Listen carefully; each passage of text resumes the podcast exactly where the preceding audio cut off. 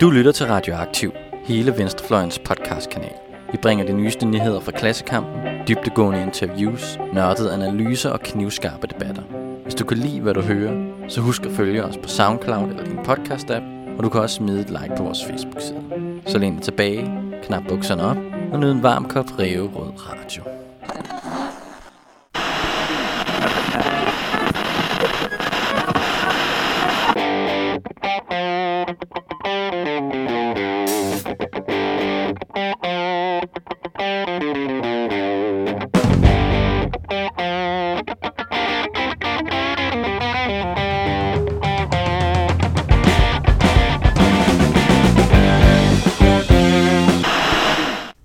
Og velkommen til Omklædningsrummet, Radioaktivs sportspodcast, hvor vi nu endelig er tilbage i topform alle tre efter sommerferien. Jeg hedder Benjamin Bilde Bolsmann. Jeg hedder Simon Østergaard Kiewicz. Jeg hedder Jonas Neufeldt. Og vi har et fremragende program til jer her i dag, der kommer til at handle om kolonialisme, postkolonialisme og originalisme. Altså, hvordan opstår sport, og hvordan bliver det spredt? Og det skal vi prøve at snakke lidt om. Men først, så vil vi gerne sige lidt om, hvad der er sket siden sidst. Og en af de begivenheder, som jeg godt kunne tænke mig at dele, det er den innovation, kan man sige, at der i sommeren, her i sensommeren, blev afholdt fælles EM i atletik, svømning, roning, triatlon og cykling. Altså nogle af de her store olympiske sportsgrene, som normalt måske ikke får så meget opmærksomhed på EM-niveau, forsøgt ved at samle det hele i Glasgow og Berlin og holde det samtidig og få sådan en synergieffekt ud af det. Jeg ved ikke helt, om man kan sige, at det lykkedes her i første omgang, men det var i hvert fald et interessant forsøg. Og hvis vi skal gribe fat i én ting der, så kunne jeg rigtig godt tænke mig at fortælle om EM i atletik, hvor svenskeren Armand Duplantis, kun 18 år gammel, sprang 6 meter og 5 centimeter, satte mesterskabsrekord og verdensrekord for under 20 springere, og bare generelt var sygt imponerende. Han rev kun ned én gang, og det var på højden 5,80. Og det var sådan, at da han sprang over 6 meter på sit første spring, der kom de andre springere hen og gav ham knus, og var sådan totalt fællesskabsagtig opbakning. Det var ikke konkurrenter der var de også bare venner og rejsekammerater. Og det var en ret fed oplevelse på den ene side at se det fællesskab, der var, men på den anden side også få den her enorme sportspræstation smidt i hovedet, hvor en ung knægt kan springe fra alle de andre og gøre det helt fantastisk. Er det ikke ham, der har sprunget højst nogensinde siden legendariske Sergej Bubka, hvis jeg ikke tager meget fejl? Nej.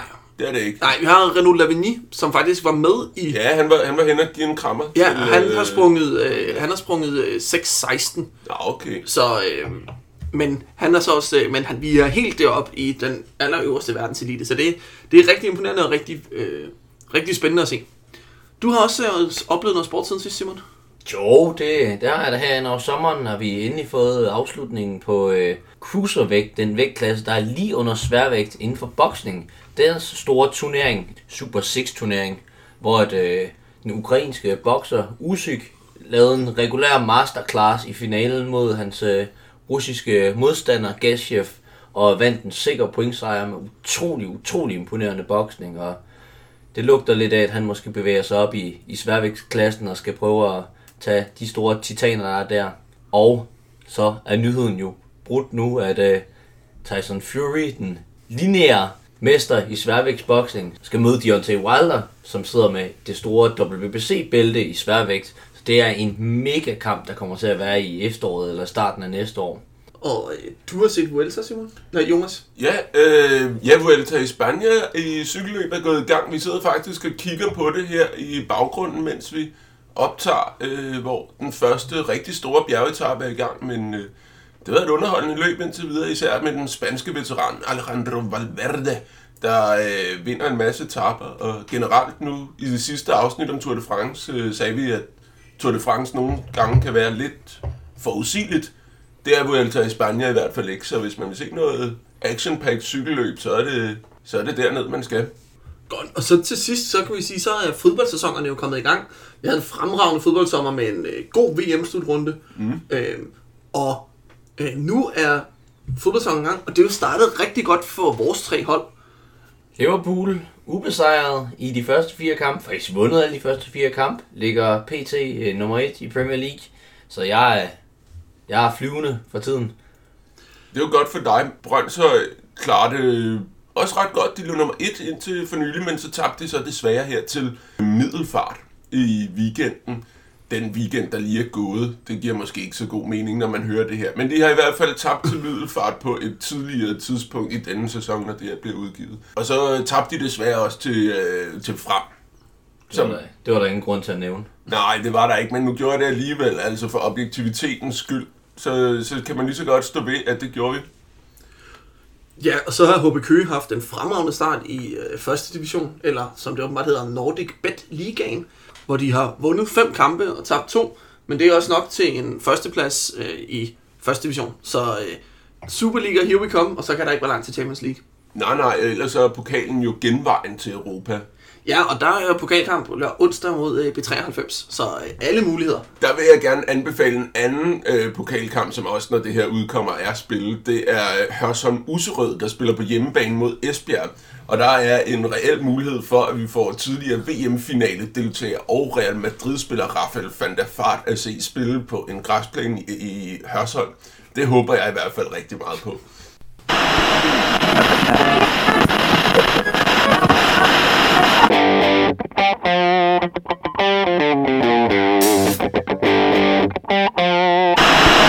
Så vi er klar til dagens store diskussion, nemlig kolonialisme i sport.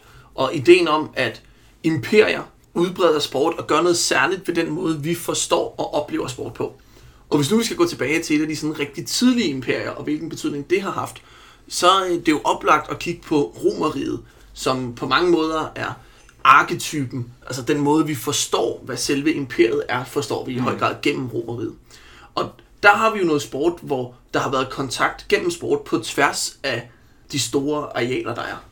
Det må man sige. Altså, der kan man jo for eksempel se i Russell Crowe-eposset Gladiator, hvordan de her gladiatorkampe sker mellem folk, der var fra alle Romerrigets forskellige provinser. Man ser de numidiske, de mørke mænd fra Numidien, og man ser de her blonde, skækkede galler og sådan noget, ikke? Så man har alle de forskellige, der kommer ind. Også hvis man ser det i en anden klassisk romerfilm af lidt ældre dato, Ben-Hur, så kan man se den anden populære sport i det gamle Rom, det var hestevæddeløb, hvor man også ser de her, der er også en galler, der er også en fra Karthago, og så er der selvfølgelig Charlton Heston fra Judæa, som så konkurrerer her. Så det er også samtidig en måde, hvor imperiet viser, hvor mange forskellige slags mennesker de bestemmer over.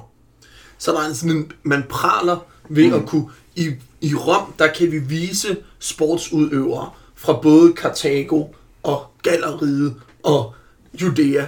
Ja, det gør man. Og så den anden helt fysiske betydning, det har haft, det er for sportsudøvelsens plads i samfundet, sågar i dag. Altså, der er moderne stadioner til en vis grad bygget op efter de romerske amfiteatre.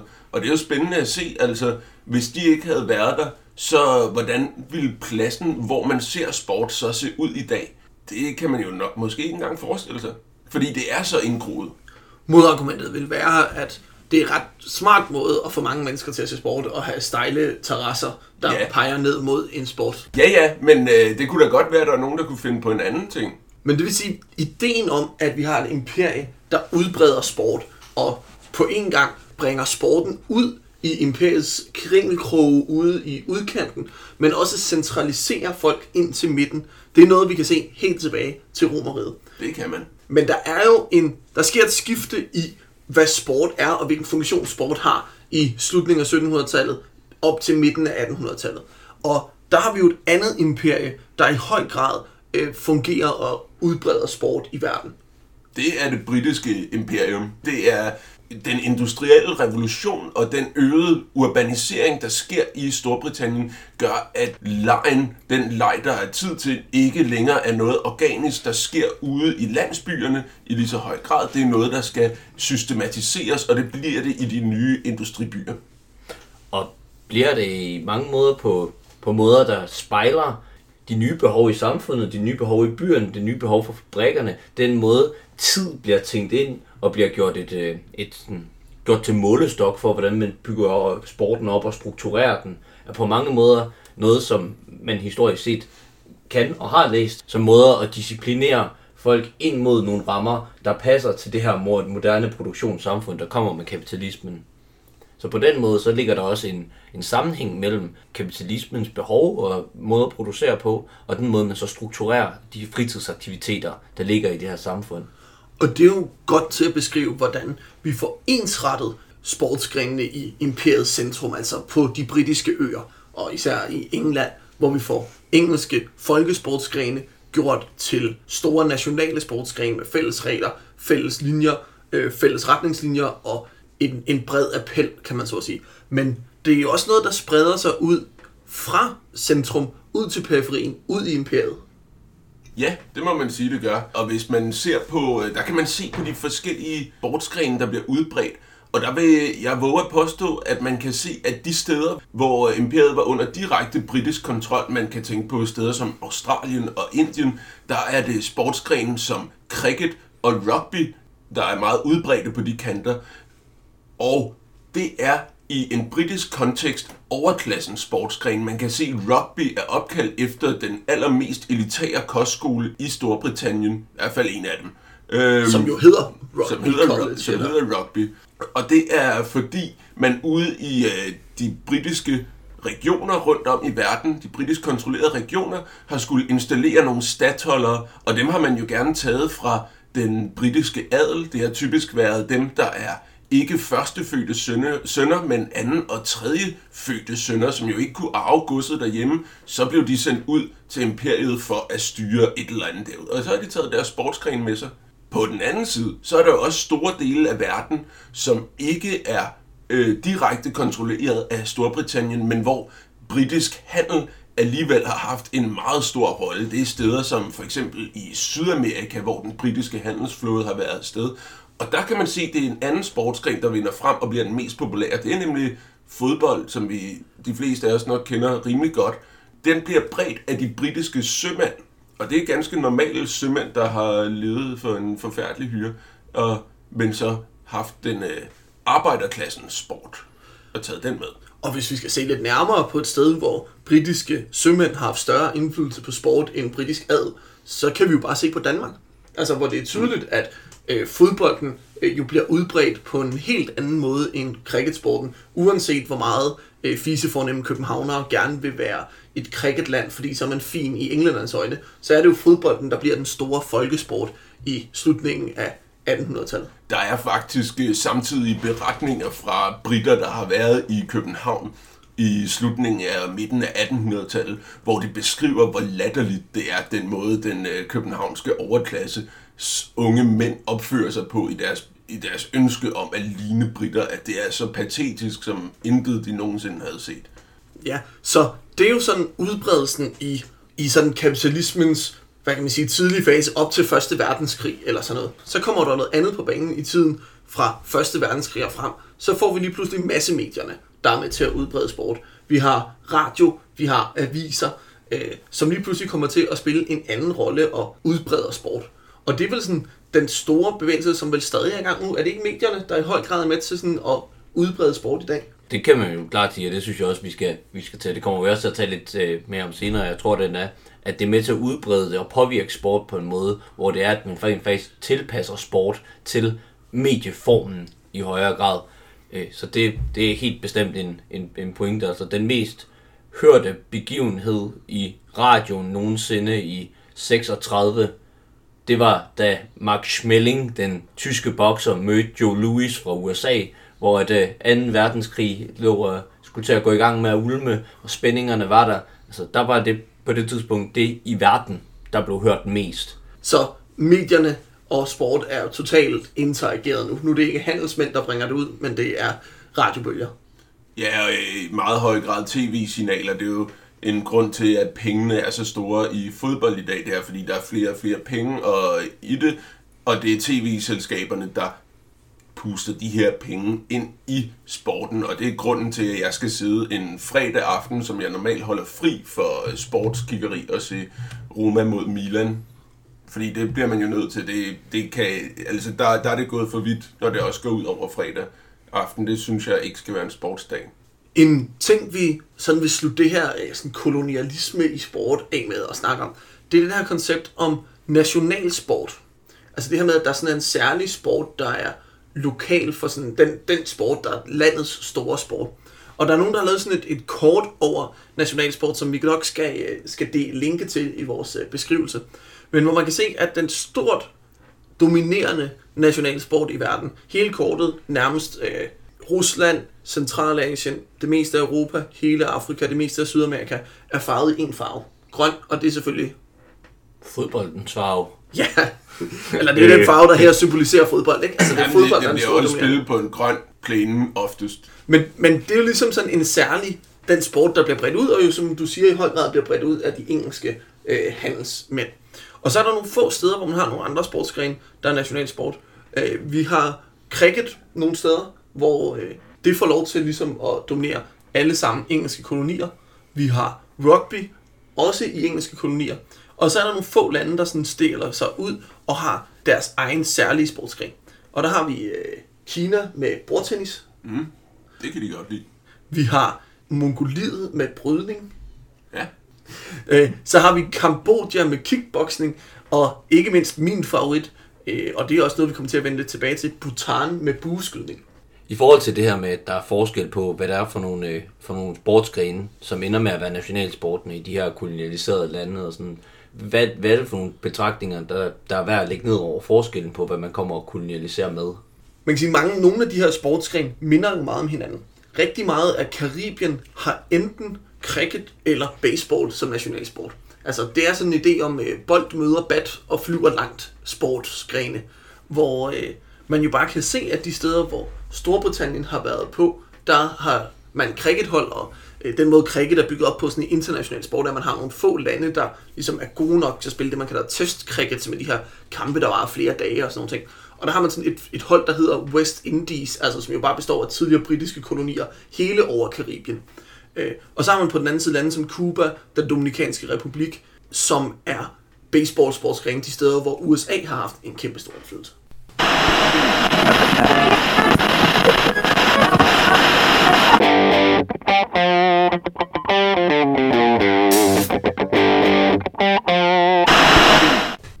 Så er vi klar igen, og nu skal vi prøve at snakke ikke om, hvordan kolonialismen fungerer, men prøve at snakke om, hvad der skete bagefter. Og hvad er det, der sker bagefter, Simon? Ja, altså, der kommer jo en overgang fra, at man kan tillade sig at få de her kolonimagter med ren magt og tage og styre landen. Så efter første verdenskrig og særdeleshed 2. verdenskrig, så sker der jo den her forrykning over mod, at det andre, mindre, hårde, direkte magtmidler skal tages i brug. Og her er det, hvad skal man sige, igen handel og kultur og så videre, der bliver sat i centrum for, hvordan de her kolonialiseringsprocesser foregår. Udover at landene forholder sig til, eller kolonimagterne forholder sig til de koloniserede lande på den måde, så sker der også en afkolonisering, kan man sige. Altså lande bliver selvstændige, for egne parlamenter, for egne statsledere og sådan nogle ting. Der flytter lidt på magtbalancen i verden, i hvert fald i sådan FN's generalforsamlingsforstand eller sådan. Det betyder jo også, hvad skal man sige, at objektet, man undersøger, går fra at være en selv og imperialmagterne og kolonimagterne til, at de her kolonistater bliver enheder i sig selv, man kan undersøge, forholde sig til og har egne interne dynamikker, hvor de kan udvikle sig fra, som ikke bare er nødvendigvis noget, der er presset ned fra imperial hånd. Ja, man kan sige, at vi i stedet for at tage udgangspunkt i imperiemagten, så tager vi udgangspunkt i de koloniserede befolkningsgrupper, de koloniserede lande. Og det er jo det, man i sådan humaniora-udviklingen kalder postkolonialismen, altså det, der kommer efter kolonialismen, at vi ligesom vender det hele på hovedet. Man har den her os- og dem-betragtning, hvor man på et tidspunkt går op for folk, at så sidder vi som hvide, og så kigger vi på de sorte og siger os og dem, men at de sorte har det samme blik, for de også siger os og dem, altså hvor vi er nogen, der kommer udefra. Og den her fremmedhed kan vendes om, sådan så at vi kan tage udgangspunkt i de svages fremmedhed, eller de koloniseredes fremmedhed, eller sådan deres syn på fremmedhed, og det ændrer ligesom den måde, vi opfatter verden på, kan man sige. En af de måder, man kan se det på, det er den måde, som folk bruger deres sportsgrene på, deres koloniserede sportsgrene på. Og et klassisk eksempel er baseball i den Dominikanske Republik. Det er sådan, at den Dominikanske Republik har været amerikansk koloni af flere omgange i starten af 1900-tallet, men bliver selvstændig og har en stærk tradition for at dyrke baseball. Tidligere der var nationalsporten hanekamp, men det synes man alligevel var for barbarisk. Jeg har engang været inde og se hanekamp. Det er ikke så spændende selve hanekampen, men det der leben, der er omkring med folk, der råber og skriger og beder på de der haner, det var meget sjovt at opleve. Ja, tak for det. Jeg tænkte bare, det skulle med. Det, helt sikkert. Men en af de måder, man kan se, hvordan de agerer postkolonialt, eller modkolonialt, kan man sige, de her dominikanere, det er, at de så spiller baseball på en anden måde end amerikanerne. Det er lidt mere sådan gritty, der bliver kæmpet lidt mere for det, det er mindre sådan bombastisk, og lidt mere sådan de små kampe i spillet. Så det er mere sådan fighter-ånd, og mindre sådan, se hvad jeg kan, nu spiller jeg stor. Og det betyder, at nogle af de rigtig store amerikanske stjerner faktisk har problemer med, mens de var talenter, at bryde igennem i den dominikanske liga. Men også tilsvarende, at dominikanske talenter skal tilpasse sig den amerikanske måde at spille baseball på. Men det her med at spille baseball på en anden måde, end amerikanerne gør, det giver en national identitet, som man kan være stolt over, som ikke bare er undertrykkerens sport, men er vores måde at dyrke undertrykkerens sport på. Så det er sådan en strategi for ligesom at reclaim noget, der er blevet presset ned over en, og give det en egenhed i det. Ja, man kan jo sammenligne det lidt med altså den klassiske reclaiming med at tage ordet bøsse på sig fra homoseksuelle mænd, der bliver brugt som skældsord, og så tager de det på sig og ejer det. På samme måde kan man sige, at dominikanerne får presset baseball ned over sig, og så ligesom tager den på sig og ejer den ved den måde i deres egen praksis. Og det er så en strategi, der ligesom forholder sig direkte til, at det stadigvæk er en sport, der er nogle andre, der har kommet og givet dem, men ligesom prøver at tage til sig. En anden sådan postkolonial strategi er beskrevet af ham, der hedder Frantz Fanon, en algerisk psykiater og stor på venstrefløjen i 70'erne. Og det handler om, hvordan man laver sin egen modernitet, sin egen kultur og sine egne institutioner, men på en måde, hvor det ikke er som ændringer i det, som kolonimagterne har lagt ned over en. Her der er det sådan en total afvisning af alt vestligt i virkeligheden. Ikke fordi det skal falde hen til at blive sådan noget traditionalistisk et eller andet, men en måde, hvorpå at man skal konstruere sine egne fællesskaber, sine egne ritualer, sine egne ting i modsætning til Vesten. Og det har man jo også set eksempler på inden for sport, at det er blevet gjort. Ja, altså eksempelvis så har man i Irland gaelisk fodbold, som er en... Altså det kan jo nok bedst sammenlignes med rugby. Det er rugby, amerikansk fodbold, men det handler om at få en bold ned bag det anden holds baglinje. Altså det kan man også godt problematisere, fordi hvad er det oprindelige i det? Man tager sine koloniherres sport, hvis man kan kalde englænderne for koloniherrer i Irland på det tidspunkt, og så laver man lidt om på det og kalder det gaelisk i en tid, hvor der i den grad skal opfindes nationale symboler i slutningen af 1800-tallet, hvilket man må sige, der blev gjort over hele linjen. På den måde kan det sammenlignes også lidt med det baskiske sprog, som bygger på nogle elementer, der fandtes for lang tid siden, men i det store hele er en konstruktion fra 1800-tallet. Men som forstås i dag, det er altså det her Imagine Community, som Benedict Anderson skriver om i sine nationalisme-teorier. Altså det forstås, selvom det er skabt og kunstigt, så forstås det som noget evigt og uforanderligt, selvom det ikke er det. Altså modargumentet fra gaelisk side vil jo være, at man gik ud i folkemindesamlinger og baserede sig på de oprindelige historier, man havde, og så skabte man de her to gaeliske sportsgrene, Gaelic football og hurling, som var oprindeligt irske uden engelsk koloniherredømme og sådan nogle ting. Og at man ligesom forsøgte at samle op fra bunden. På den måde minder det jo ret meget om sådan noget eventyrindsamling, som brødrene Grimm laver i Tyskland og Asmussen og Moe laver i Norge, hvor man tager ud og prøver at lede efter det oprindeligt norske, det oprindeligt tyske, det oprindeligt irske ude blandt folk, ude i hytterne, ude i de lave loftede stuer og bygger en nationalitet op fra de rester, vi stadig har det originale, det prækoloniale, det prækapitalistiske. Men det er jo stadigvæk så også i den strategi, og det er jo den måde, det skete på, ikke? lige netop med et blik om en eller anden historisk kontinuitet omkring noget autentisk og en egentlighed, der er sin egen, ikke? På den måde er det sådan lidt mere traditionalistisk tilgang til at gøre det, selvom det bliver sådan noget helt vanvittigt, som du siger, kreolt konstrueret kultur, der opstår på baggrund af det. Men det står stadigvæk i kontrast til for eksempel den her Frantz Fanon tilgang til at også afvise nødvendigvis sin egen fortid på den måde. Jeg tror, jeg synes, at der er noget, om ikke progressivt, så i hvert fald noget, der er en mening i den gæliske sport. Altså i den måde, at man siger, vi har brug for en sportsgren. Altså ikke så meget som en oprindelighed, men mere som et kulturelt behov, man har som modstandsbevægelse. Vi har brug for et sted, altså der er flere behov. For det første har vi brug for noget national identitet, og så går vi ud og prøver at finde den nationale identitet omkring. Så har vi brug for et sted, hvor vi kan træne unge nationalistiske mænd til at blive gode soldater, uden at britterne opdager det, vi gør. Det er sportsgrene, og især voldelige sportsgrene som gælisk fodbold og hurling, rigtig velegnet til.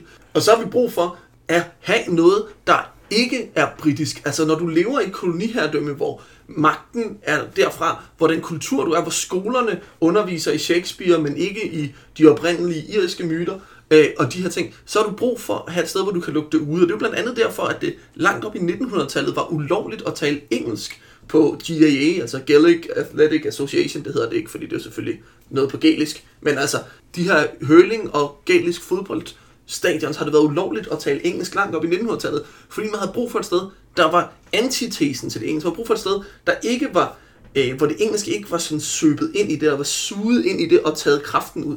Jo, men jeg synes bare, det er en romantisk misforståelse om det oprindelige. Jeg vil våge at påstå, at det ikke findes. De har jo også interageret med englænder på både romantisk og voldelig vis, det har de gjort i århundreder. Altså, det er en misforståelse, at der er en eller anden urtype, der er specifikt irsk eller baskisk, fordi det er der ikke. Der har altid været interaktioner mellem over nuværende landegrænser, som dengang ikke nødvendigvis var landegrænser. Det er selvfølgelig fuldstændig korrekt, at hvis man kigger på det med sådan et sandhedssøgende evighedsblik, altså så er det noget fis. Det her, det er konkrete, taktiske, politiske manøvrer, hvorpå man indskriver de her narrativer om nationalitet, tager symboler ind og udvikler for eksempel gælisk fodbold.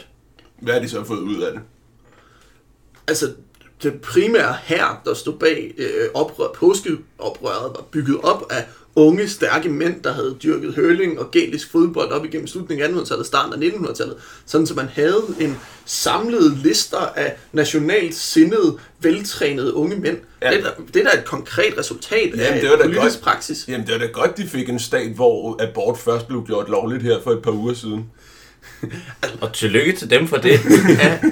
Nå nej, altså vi kan godt kritisere irsk politik, men irsk antikolonialisme, synes jeg er en progressiv kamp, ligesom alt andet antikolonialisme. Nu vi snakker om modstandsbevægelse, og ikke mindst om sport, så har du et eksempel på også sådan en konstrueret postkolonial, kan man sige, sport, Simon. Altså det der skete jo rigtig mange ting omkring den russiske revolution i 1917. De første år, inden at Stalin ligesom får lagt låg på alle eksperimenter, der sker i landet, det var faktisk en utrolig levende kamp omkring, hvad det var for nogle værdier, der skulle ligge i opbygningen af de nye kulturer, de nye institutioner og de nye symboler. Trotski talte sågar om, at efter revolutionen, hvor socialismen i nogen grad ville være indført, ville der jo stadigvæk dannes partier på baggrund af, hvordan man skulle bygge sport op, og hvad der skulle komme i de nye teater, eller sådan politik ville ikke forsvinde på den måde. Her var der også bevægelser inden for sport, der var meget afgørende. Der er dem, der hed hygiejnebevægelsen, men dem, jeg særlig vil fokusere på, er dem, der hedder proletkult eller proletarkulturbevægelsen. Den måde, de arbejdede med sport på, handlede om at rense sport for kapitalistiske elementer og herunder konkurrence, falske skel mellem arbejdere på tværs af nationer og lave nogle sportsgrene, hvor det ikke var, at der var publikum og udøver, men man i højere grad selv kunne være, participatory, deltagende i det.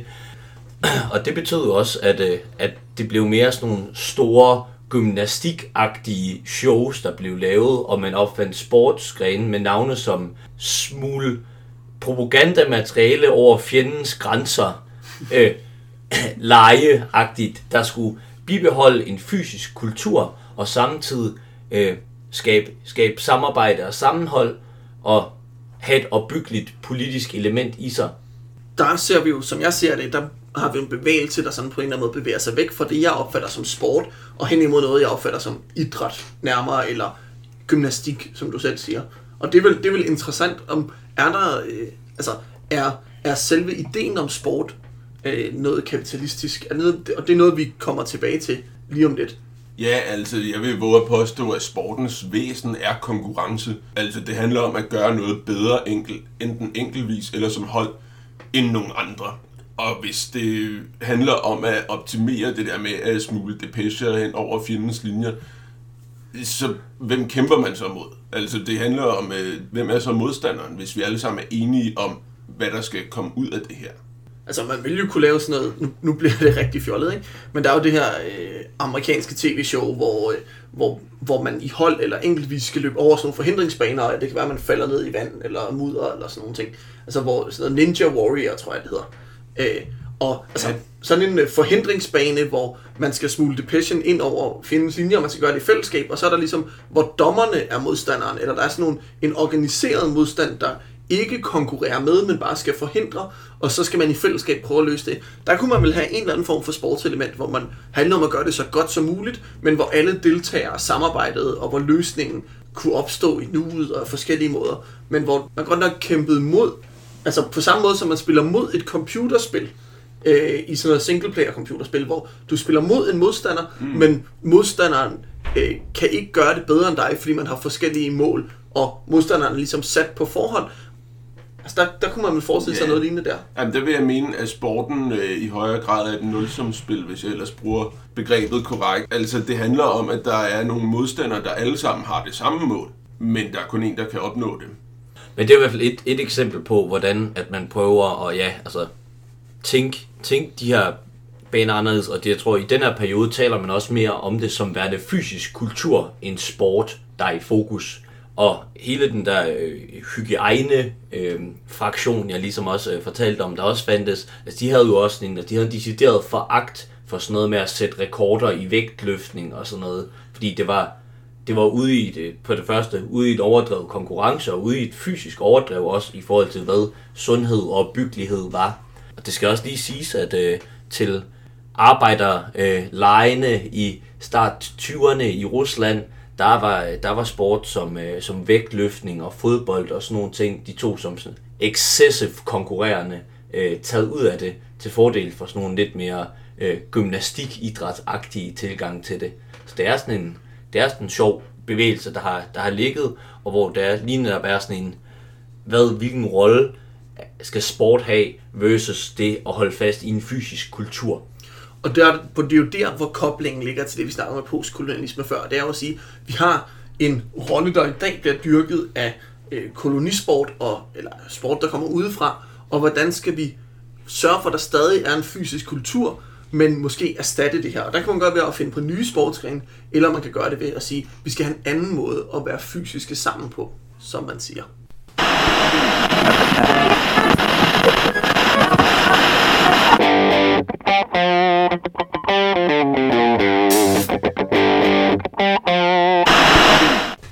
Efter vores snak om gaelisk nationalistisk sport og sovjetisk proletkultsport, så tager vi nu en diskussion om selve ideen om organiske versus konstruerede sportsgrene. En anden overskrift på det her kapitel er også, var sport før kapitalismen bedre sport? Og der er vel nogle sportsgrene, vi kan snakke om, som værende sådan ægte, oprindelige, organiske sportsgrene, som vil opstå, men det er sådan uanset, hvordan man forestiller sig verdenshistorien forløbe. Ja, altså man kan sige, at der er jo noget, der nærmest hører hjemme før bondesamfundet i vores jæger-samlerfortid, som var de helt fysiske ting, man skulle kunne for at fungere i den tid. Og der kan man sige, altså løb. Man skulle kunne løbe ud efter et eller andet dyr, og man skulle kunne løbe væk fra nogle andre dyr. Man skulle kunne svømning. Man skulle, og så senere hen skulle man kunne skyde med en bue og pil. meget brugbart bueskydning har vi sådan en sport der. Nationalsporten i Bhutan, som vi lærte tidligere. Ja, det gjorde vi jo. Og så senere, når man så begynder at finde ud af at opdrætte dyr, så har man så ting som ridning. Og så har vi det mest menneskelige nærmest overhovedet, brydning, slåskampen, når man skulle ud og få nogle andre neandertalere væk fra et vandhul, så skulle man jo slås med dem. Og giver det ikke meget god mening at sige, at de her sportsgrene, der er noget særligt ægte over dem? Og det mener jeg, der er. Og jeg mener også, at vi kan se det komme til udtryk, altså hver fjerde år, når der er OL.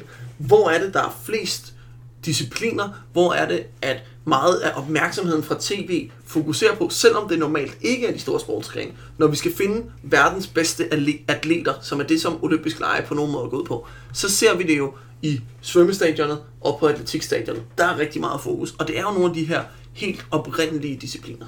Det er det. Altså jo, der kommer man ligesom ned til selve kernen i det, altså det, som det olympiske motto også er, hurtigere, højere, stærkere, eller hvad det nu siger. Og det er jo det, sport til syvende og sidst handler om, og her er det så skrællet væk fra mellemting, såsom stiller man op i en 4-5-1 eller i en 3-4-1-2 opstilling i den her dag. Men man kan også kritisere det på en måde, fordi hvad er det, de her sportsgrene idealiserer? Og det er jo soldaten. Altså det har alt sammen noget med vold at gøre på en eller anden måde. Det har noget med at skulle fungere godt i en krig. Spydkast, altså dengang man oftere kastet med spyd i krige, end man gør i dag. I dag foretrækker man krydsermissiler. Det har også en større effekt. Ja, medmindre man kan kaste dem længere. Medmindre man sætter et atomsprænghoved på sit spyd, men så tror jeg også, det bliver meget tungt. Og relativt suicidalt. Ikke mindst. Det var alt på, hvor langt man kaster. Men man kan sige, at de her helt organiske sportsgrene idealiserer krigeren, og altså noget, vi som venstreorienterede kan blive nogenlunde enige om, det meste af tiden, det er, at krig ikke er en rar ting. Det er ikke fordrende for folks velfærd, eftersom de dør af det. Modargumentet vil være, at det jo ikke er krigerens sport, som du også lige sagde, men jægerens sport. Altså selve udgangspunktet for, at vi har behov for at få mad. Altså jægersamleren præg landbrugsrevolutionens, den sportsgren, der er det. Altså vi skal løbe gazellen ned, vi skal svømme fra flodhesten. Altså, det her er sådan helt oprindelige folk, og der er ikke noget smukt i at vende tilbage til det. På mange måder, så kan man sige, så er det vel snarere fodboldens 4-5-1 eller 3-4-2-1, der er militærets organiserede form. Altså, hvad minder mest om sådan preussisk militærkontrol? Er det fodboldspillerne, der står på linje, eller er det orienteringsløberne, der løber forvildet rundt ude i et landskab?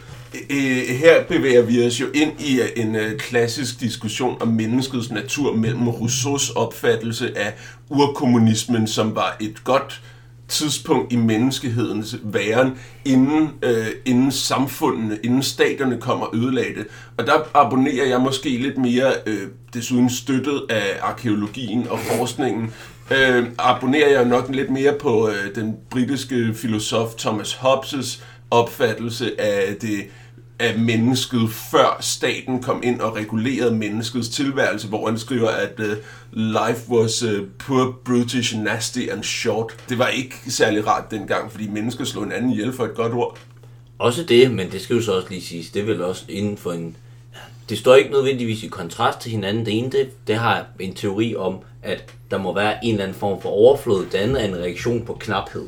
Hvis nu vi vender lidt tilbage til sport, og lidt væk fra filosofer fra 1600- og 1700-tallet, så... De to ting hænger ellers normalt sammen. Jeg savner det lidt i TV3 Champions League-dækningen. Det hænger oftere sammen i vores podcast, end de fleste andre steder, det er rigtigt. Så kan man sige, hvad er så modstillingen til de her ægte, organiske, præ-kapitalistiske, og i højere grad præ-landbrugsrevolutionssportsgrene? Altså der kan vi jo komme ind på de helt konstruerede sportsgrene. Der er nogen, der har sat sig ned ved et bord, og så har de skrevet nogle regler ned, fordi det kunne da være en meget sjov aktivitet at lave, og så kan vi også sige, at den sport, det er en ting som håndbold, der skulle passe meget godt ind i, at det ofte er ret koldt i Danmark, og så skulle man have noget at lave, når man ikke gik i skole ude på de her højskoler. Basketball udfylder lidt det samme i USA, tror jeg. Canada. Og så har man jo så, hvis det skal være helt skidt, så har man jo så en sport som Ultimate, den her frisbee aktivitet, hvor man har en frisbee, men så er det samtidig lidt stopdans, fordi så må man heller ikke bevæge sig, og så handler det om, at det kan vi så lave, og mænd og kvinder kan være på hold sammen. Det er ikke, at der er noget galt i det, men så kan vi være lidt gode venner med de andre Erasmus-studerende. Og det synes jeg er sådan lidt en... Altså det trækker den her fundamentale konkurrence, og det her fundamentale uvenskab, der er over for modstanderne, det trækker det lidt ud af spillet, synes jeg. Helt skidt bliver det jo så, når man ser noget som Muggle Quidditch, hvilket nok er den sport, der minder mest om Ultimate ellers, hvor de løber rundt med sådan en kost mellem benene, fordi de har læst Harry Potter. Ikke et ondt om Harry Potter, no. men Muggle Quidditch synes jeg ikke så godt om. Jeg synes, du glemte helt det element ved Ultimate, jeg troede, du ville have mest imod, nemlig at der ikke er nogen dommer. Og hver eneste gang, man er uenig om, hvad der er sket, så skal holdene blive enige. Ja, det er rigtigt. Altså, det er sådan en i gamle dage, så var det samme i cricket, indtil spillerne ikke længere kunne tale sig frem til en løsning med hinanden, fordi det var sådan en gentleman-ideal. I dag er det nærmere, jamen der ser jeg det mere som det her udvekslingsstuderende ideal, med at vi skal være gode venner på tværs af meningsforskelle og på tværs af kulturer. Det skal vi selvfølgelig, men ikke, jeg synes ikke, når vi dyrker sport, og jeg har desuden selv været Erasmus-studerende, dog uden at spille Ultimate specielt meget. Mit modargument til det, du siger, omkring de her konstruerede sportsgrene, der er kunstige og som ikke har den her, kan man kalde det en ånd fra, som de ægte organiske sportsgrene har. Det vil jo være at sige, at tilsvarende håndbold og muggle quidditch, så er der ikke meget langt for dem til fodbold og ishockey, som også er sportsgrene, der er kodificeret og nedskrevet i 1800-tallet. Ja og nej. Altså, jeg synes jo, at de her sportsgrene alligevel tager udgangspunkt i de fysiske og kulturelle og samfundsmæssige rammer, der er her. Fodbolden tager udgangspunkt i, at den oprindelige form, der var, har været noget med, at der var mange græsplæner derude, og så havde man en eller anden svineblære, man kunne sparke til, og man fandt ud af, at det var sjovt. Så det vokser alligevel ud af noget oprindeligt, og nu ved jeg godt, at jeg modsiger det, jeg selv sagde før. Om gaelisk sport, altså. Om gaelisk sport. Og hvis man ser en sport som ishockey, der kommer de oprindelige ting fra et sted som Holland, hvor man på de her søer og fjorde, der er frosset til i den lille istid, har man gået ud og skudt til nogle hårde ting, der lå ude på isen. Men jeg vil jo gerne prøve at redde den nu. Det kan være, jeg gør det. Hvis man sidder og tager diskussionen omkring, om fodbold er en bedre sport end Ultimate, hvilket den selvfølgelig er, bevares, så må man også kigge i, altså så er det måske nogle lidt sjove kriterier, man begynder at hive fat i. Altså, så du mener, der er andre kriterier end sådan oprindelseskriteriet? Er det mest rent eller ægte? Altså i virkeligheden, det kommer vi måske også lidt til at snakke om, men det kriterie, det kan rende mig. Men jeg synes, der er et element af, at det er en velfungerende seersport, og det er virkelig, virkelig sjovt at lave. Og det, der er ret mange andre, der synes, derfor så har det måske også bare en værdi, om det er lidt konstrueret eller ej. Altså, jeg synes jo, at det argument, du kommer med, Simon, er rigtig fint. Altså, det handler om, hvorvidt at folk har det sjovt med at dyrke det, og sjovt med at se på det. Og at der bare er flere mennesker, der har det sjovt med at se på fodbold end på Ultimate, og det gør Ultimate til bedre sport. Og det er jo et argument, som jeg også synes gælder for f.eks. sådan noget som Counter-Strike. Altså, jeg synes, det er ret underholdende at sidde og se Counter-Strike, fordi der sker noget hele tiden, der er action på. I øvrigt fuldstændig tilsvarende at se Speedway. Masser af action, handling hele tiden. Der er en klar, velforstået konkurrence. Der er en, der kommer først, eller der er nogen, der dør, og så starter man forfra igen. Jo, og men det kan jo også blive for meget. Altså, der er jo også en sport, kalder de det på de kanter, der hedder NASCAR. Og hvis man ser den i forhold til et ærligt racerløb, som man kender det fra Monte Carlo, så er det jo ret skidt. Selvom der sker noget ret tit, når de kører rundt i den der oval i NASCAR. Det er det dårlige underholdning. Yeah. Ja, men så er det igen underholdningskriteriet, der er i centrum. Yeah. Altså, så vi er fremme i, at det måske mere er underholdning, der er i centrum. Men er det ikke sådan et kapitalistisk koncept? Altså det her, når det ikke handler om, hvor sjovt vi har det, når vi gør det, men det handler om, hvor mange tv-serier vi kan få, hvor mange reklamekroner vi kan hente ind. Jo, men altså modsætningen, det er jo sådan en fuldstændig relativisme med, at alting kan være lige godt, og vi synes jo heller ikke, at kapitalismen kan være lige så god som proletariatets diktatur, eller den virkeliggjorte, eller et økonomisk demokrati. Altså det synes vi jo ikke er lige så godt, fordi vi har mere ret end de andre. Altså man kan ikke altid sige, at hvis du synes det, så er det jo lige så rigtigt som det, jeg synes.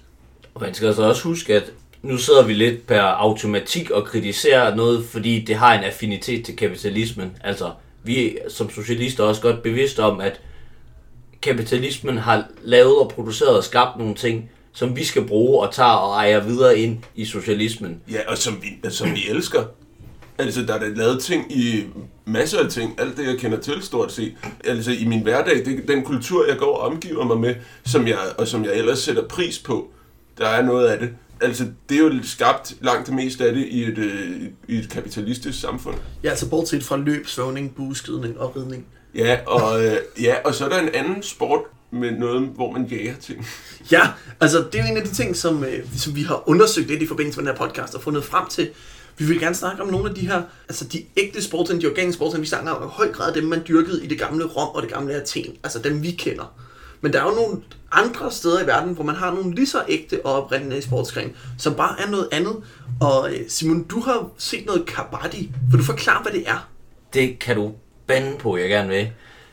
Kabaddi er en indisk holdfangeleg, som ja, altså på mange måder kombinerer fangeleg og dodgeball. Altså høvdingebold. Ja, hvor det jo så handler om, at man er de her to hold, og så skal den fra det ene hold, der så skal ind og score point til ens hold, skal ind og enten få foden over en streg inde på modstanderens bane og røre ved så mange fra modstanderens hold som muligt, og så nå tilbage over midten på sin egen side, inden han bliver fanget og taklet og holdt nede af de her fra modstanderholdet, som alle sammen er folk, der har dyrket brydning og jiu-jitsu og... Men som oprindelig folkesport, så er det jo sådan noget, der foregår i noget, der vil nærmest minder om en tyrefægterarena. Altså jord på, altså en jordareal, stor cirkel tegnet op med kridt, og så mænd i stramme bukser og bare overkrop. Men det er jo blevet ændret i løbet af de seneste 30 år. Det er det, og det der, det var den sport, man bare kunne gå ud og gøre, og derfor der måske er den her oprindelse i det, og så ja, på grund af sin tilgængelighed. Det har man på en eller anden måde sat i system, så det passede bedre til at være en tv-sport, fordi det er meget, meget grimt og uoverskueligt at se på.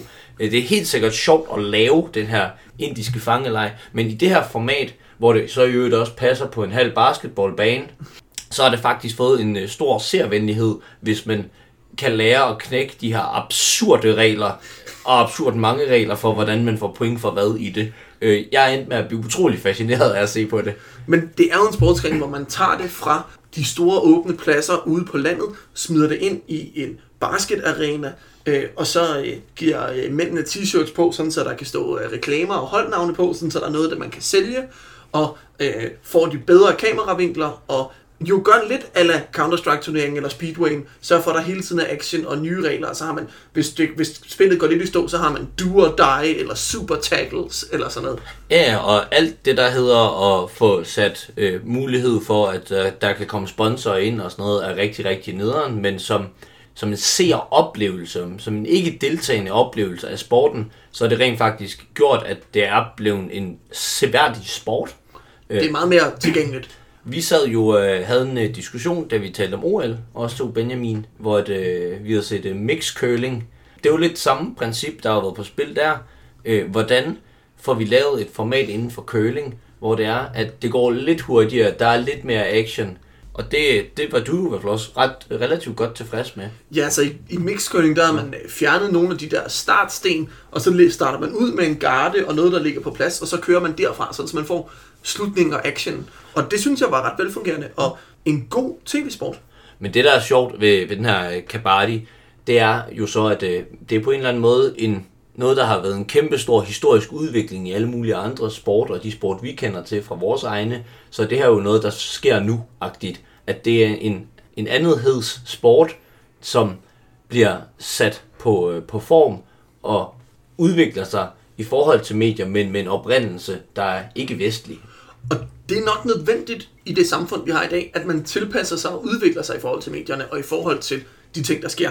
En andet eksempel på sådan prækapitalistisk oprindelig sport fra ude i verden, som ikke har formået at tilpasse sig, som derfor nærmest er uddød af, det er samoansk duejagt, som var en kæmpe sportsgren på Samoa, hvor man byggede jordhøje og stenhøje, hvor høvdingene fra de forskellige landsbyer, som mødtes og jagede duer fra.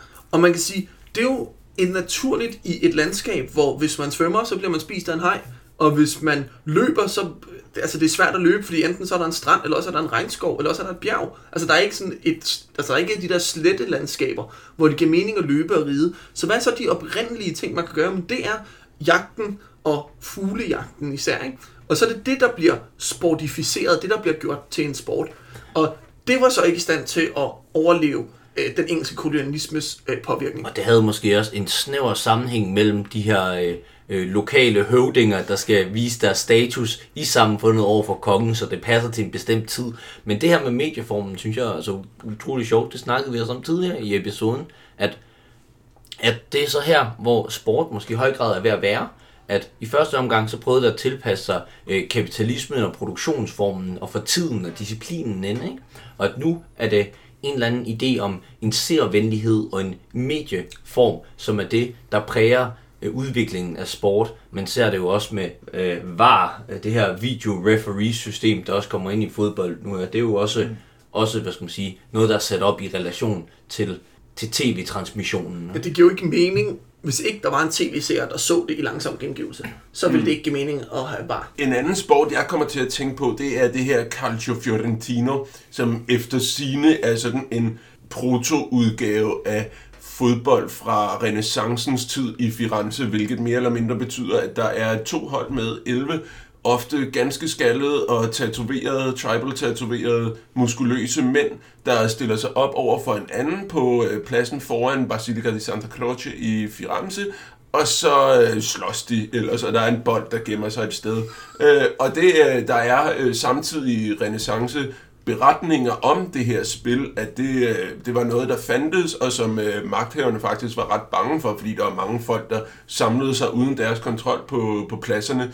Men i dag, hvor det så er genoptaget, der er det yderligere en turistattraktion i en ellers dejlig by, der i forvejen er så ramt af masseturismen, at det bare er en dråbe til i havet. Noget, der tager noget oprindeligt og gør det mere overfladisk. Noget, der tager en del af en kultur, der ikke længere var kultur, der bliver fremstillet som det er den oprindelige kultur, og så bliver til et forbrugsgode for turisterne. Det synes jeg er en forbrugersamfund i sin yderste potens på en eller anden måde. Hvor det rent faktisk er forbrugerinteressen og forbrugersamfundsformen, der går i gang med at rekonstruere en enlighed, en oprindelse, en renhed omkring kultur. Apropos det, du startede med at sige tidligt i de her debatter, altså alle de her autenticitetsbegreber og national kultur og sådan noget, er noget, der løbende bliver skabt.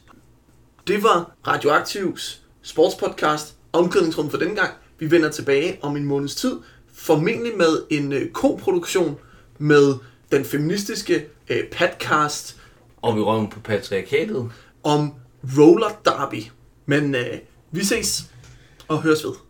Det gør vi. Hej.